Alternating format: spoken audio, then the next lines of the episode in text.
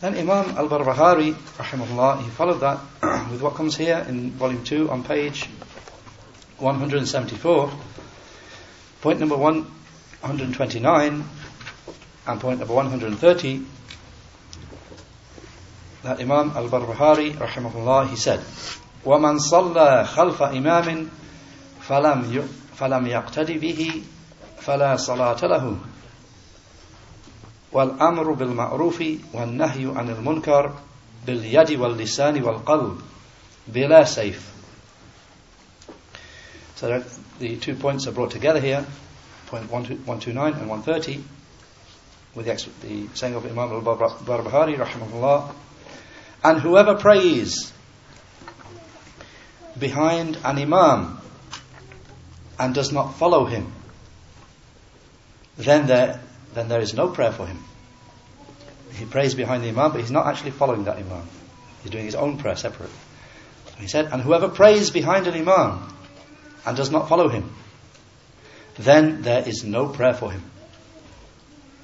And commanding the good and forbidding the evil are to be done with the hand, the tongue, and the heart, not with the sword. Shaykh Fawzan, Hafidullah, he said in explanation, he's saying, وَمَنْ صَلَّى خَلْفَ إِمَامٍ فَلَمْ يَقْتَدِ بِهِ فَلَا صَلَاةَ لَهُ And whoever prays behind an imam, but does not follow him, then there is no prayer for him. Shaykh Fawzan said, because this is contrary to the saying of the Messenger sallallahu alaihi wasallam, "Innama ju'ila al-imamu liyutamma. Indeed, the imam is appointed to be followed. As I mentioned in the footnote, the hadith reported by Al-Bukhari, and it should be hadith number 378, and reported by Muslim as hadith 411 from a hadith of Anas, radiallahu anhu. Sheikh Fawzan said, whereas now the people of misguidance and the people of takfir, those who declare Muslims guilty of sin to be disbelievers, he said, whereas now the people of misguidance and the people of takfir, they do not pray along with the Muslims. And if they do pray, then they are only intending that they are praying individually.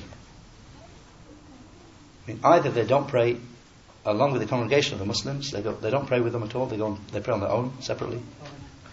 Or if they do pray along with the congregation of the Muslims, then what they're intending in their hearts is, is not to pray along with the congregation, they're intending that we're praying on our own. It's our own prayer, not, not following the, this congregation. So the Sheikh said, whereas now the people are misguidance and the people of takfir, they do not pray along with the Muslims. And if they do pray, then they are intending that they are praying individually. This is from the newly innovate, newly introduced innovations. So you should pray along with the Muslims. And you should have good thoughts about the Muslims. So do not have evil suspicions about the Imams of the mosques. Then he said, he's saying, وَالْأَمْرُ بِالْمَعْرُوفِ وَالنَّهْيُ عَنِ الْمُنْكَرِ بِالْيَدِ وَاللِّسَانِ وَالْقَلْبِ بِلَا سَيْفٍ And commanding the good and forbidding the evil are to be done with the hand, the tongue, and the heart. Without the sword, not with the sword. Sheikh Fawzan said, an explanation of the obligation of commanding the good and forbidding the evil has proceeded. And that it is in accordance with ability. As I mentioned in the footnote, this proceeded on page 161. We had it a short while ago. It was under point number 126.126. Then, his, then Sheikh Fawzan said, however, he's saying bila sayf, not with the sword, not with the, with the sword, means it is not permissible to utilize the sword against the ruler and to say this is a case of commanding the good and forbidding the evil. This is the position of the Khawarij and the Mu'tazila who rebel against the ruler. And they say the ruler is a sinner. And this is a case of criticizing the evil. When they rebel against the ruler, use the weapons against him, use the sword against him, and to justify what they're doing, they say this is commanding good, the good, and forbidding the evil. Sheikh Fawzan said, but this itself is an evil. This thing that they're doing, this itself is an evil.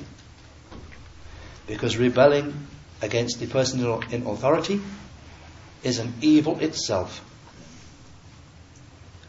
because it is disobedience to the messenger. And because of the tremendous harms which result from it,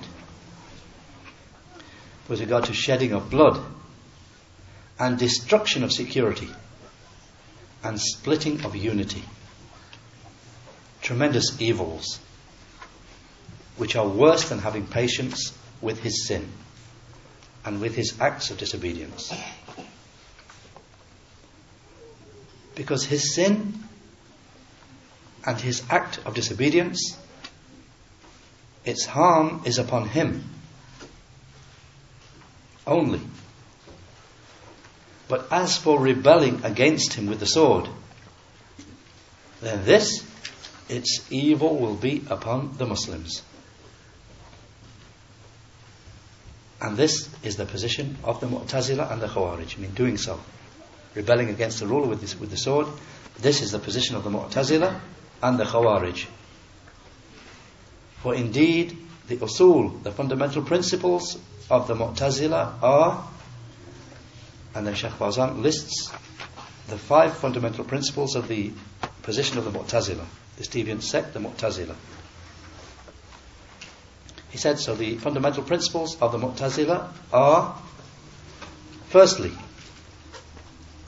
and as we will see what Sheikh Fawzan does, he, he brings the title that they use for each point, which sounds, sounds like something good, but then he explains what they actually mean by it, which is not something good. So he said, firstly, the fundamental principles of the Mu'tazila are, firstly, al-amru bil nahyu anil munkar, commanding the good and forbidding the evil. Then the Sheikh said, and they intend by that rebelling against those in authority of affairs. They say this is a part of commanding the good and forbidding the evil. So you see what they say, the first principle is commanding the good and forbidding the evil. But they don't mean the correct definition, rather what they mean is rebelling against rulers.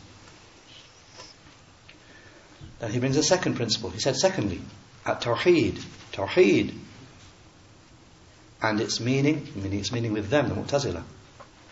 And its meaning is negation of the names and attributes. Because affirming the names and attributes is shirk in their view. In the second principle of the Mu'tazila, they say they call it Tawheed, and what they mean by it is denying all of, all of Allah's names and attributes. Because they say to affirm them is, to affirm them is shirk. And he said thirdly, al-adl, justice. And its meaning is to negate al-qadr, is to negate and deny pre-decree. They say, if Allah were to punish them, if Allah were to punish the people, when it was He who had pre-decreed the sin for them, then this would be oppression of them. So the third principle, they call it just, they call it justice. And what they mean by that is denying Allah's pre-decree.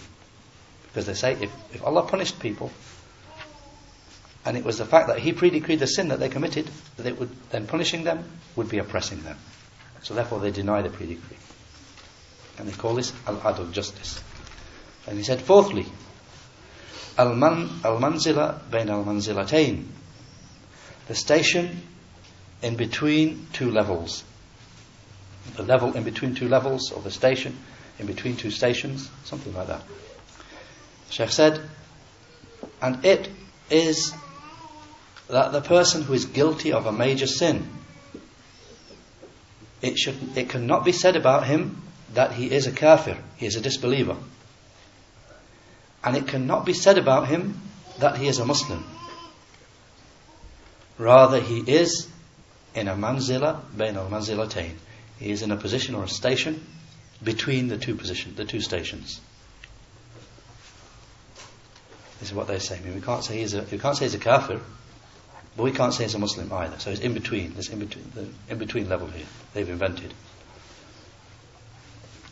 And the Sheikh mentions, fifthly, their fifth principle, infadul wa'id, enforcement of the textual threats. A statement that wherever we find a textual threat, whoever does such and such, then there will be fire upon him, punishment. It has to occur. It must occur. So as the Sheikh said, infadul wa'id, enforcement of the textual threats. He said, and it is to declare the one who is guilty of major sin, which is less than shirk, to be a disbeliever.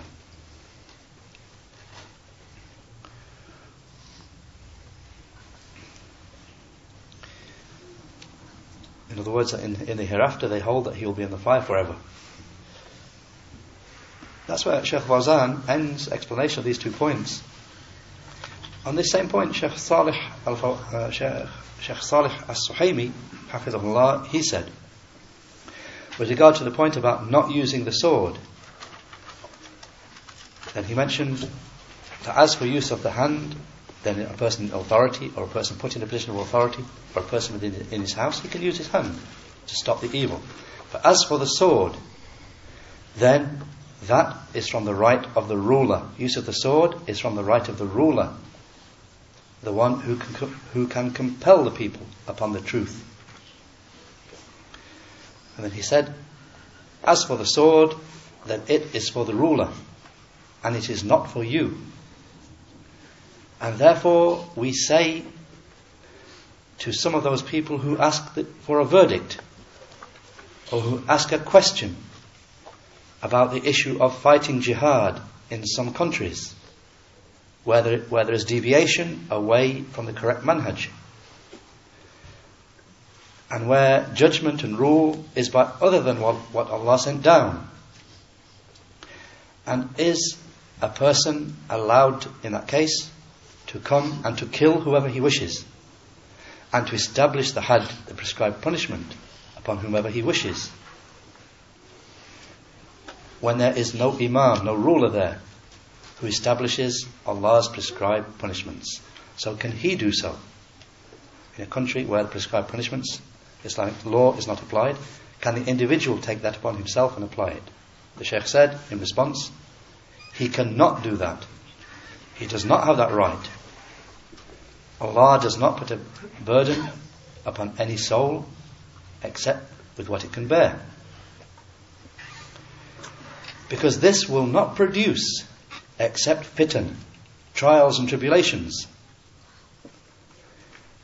Even if you, you are in a land where Allah's legislation is not established, then you do not have the right to yourself bring about its establishment or apply, apply it or to implement the prescribed punishments forcefully by force because for, force is not for you.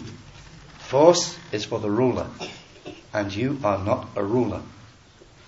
Rather, what is upon you is to deal with yourself and your family and your own people. And to give advice to your brother Muslims. In the well known ways of giving advice.